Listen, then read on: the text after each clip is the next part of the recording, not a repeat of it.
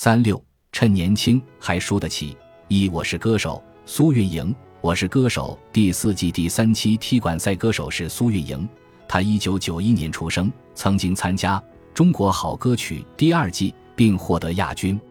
她创作的《野子》非常棒，深入人心。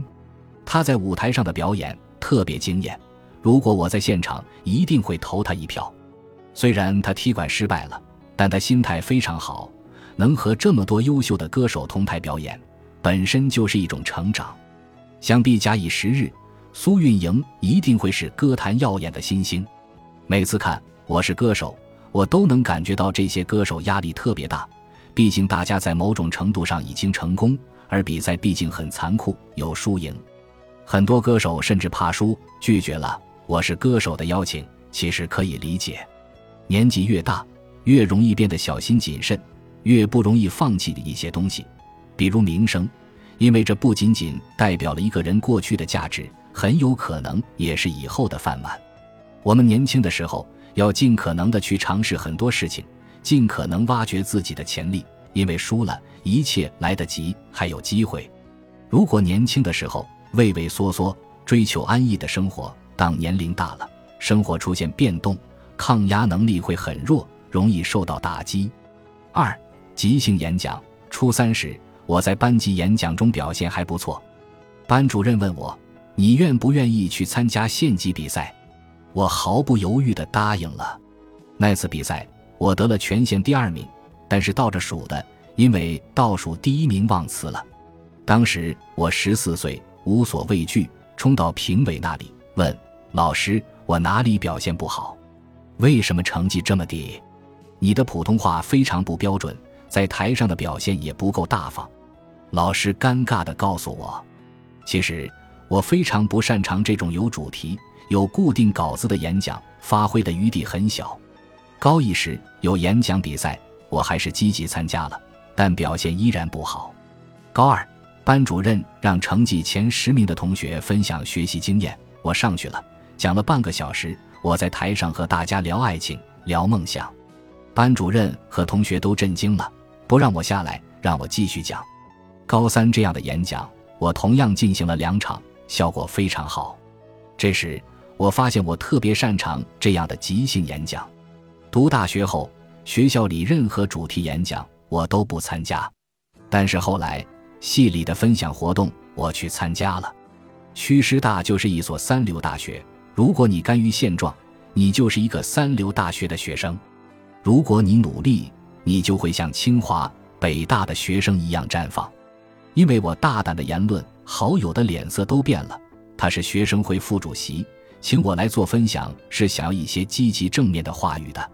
在母校学习4年后，我非常爱他，但最初的我也是心气很高地想考名校，学校很包容，并没有因为我大胆的言论对我怎么样。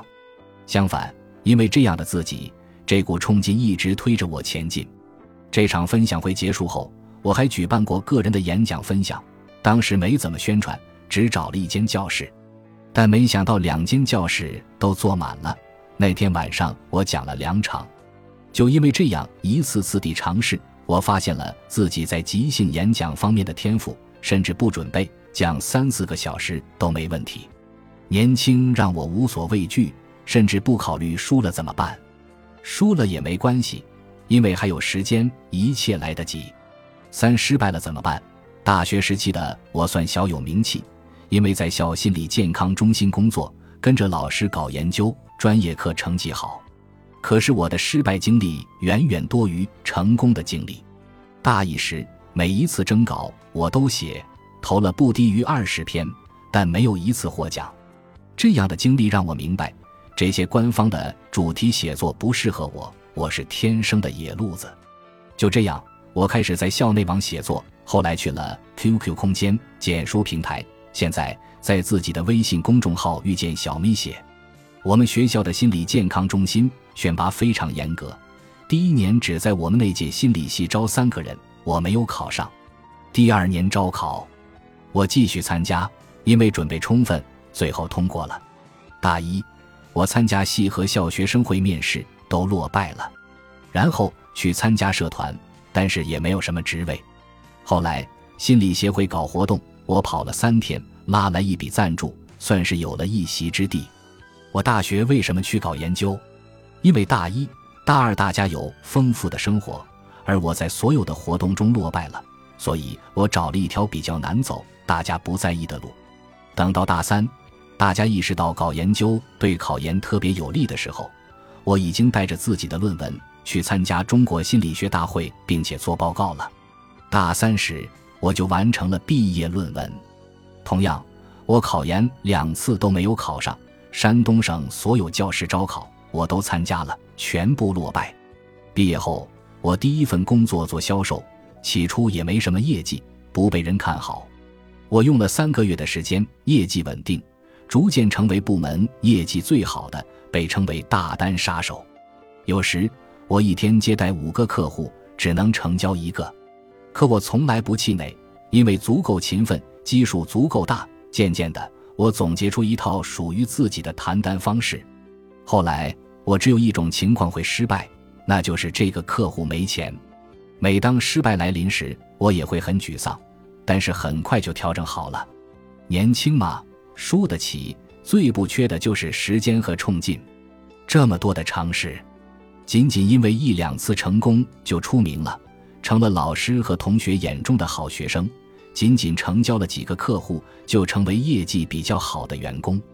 这样一点点积累，就能获得很好的成绩。因为失败过，知道如何走出来，我的挫折伤特别高。这么多年，我最大的竞争力不是学习能力，不是聪明，而是我的心态。失败100次，我依然会尝试第101次。我不会把失败归于能力不行，只会觉得这个不适合我。年轻真好，学习和工作是如此，爱情更是如此。我16岁就谈恋爱了，19岁失恋。我用了大学4年的时间才走出来，哭得死去活来，甚至去挽回对方，很多丢人的事情都做了。这又有什么呢？反正年轻，不在乎。等我释怀的时候，才23岁。后来我投入新的恋情，一样如初恋那样敢爱敢恨。分手的时候，我还是很痛苦，但我知道一定会走出来。在感情中，我不断成长，我知道我想要怎样的感情，什么样的人适合我。26岁那年，我遇到刘先生，谈了2年，走入婚姻殿堂。而如果我27岁开始一段感情，30岁分手，我心态肯定不会太好。对于身边17、18岁刚上大学的弟弟妹妹，我从来都是鼓励谈恋爱，遇到合适的就大胆去追求。害怕受伤的人不要谈感情，因为但凡是感情总会遇到问题。恋爱和工作一样，同样需要学习和练习。年轻的时候，一往无前的追求自己想要的生活就够了，总比心里不甘年龄大了再折腾好，这样的成本太高了。我们不妨找一个安静的时间，好好问问自己，我还有梦想吗？我还打算为自己的梦想奋斗吗？你千万不要告诉我你甘于平淡的生活，希望自己的人生就此平庸。因为我知道没有见过精彩风景的人，平静安逸是假象，隐藏着一颗波涛汹涌的心。生活跟爱情一样，都需要折腾，没被狠狠折腾过的我们，心底总会藏匿着一份不甘心。只有努力折腾过，才会珍惜平平淡淡的生活。年轻真好，输得起，怕什么？本集播放完毕，感谢您的收听，喜欢请订阅加关注，主页有更多精彩内容。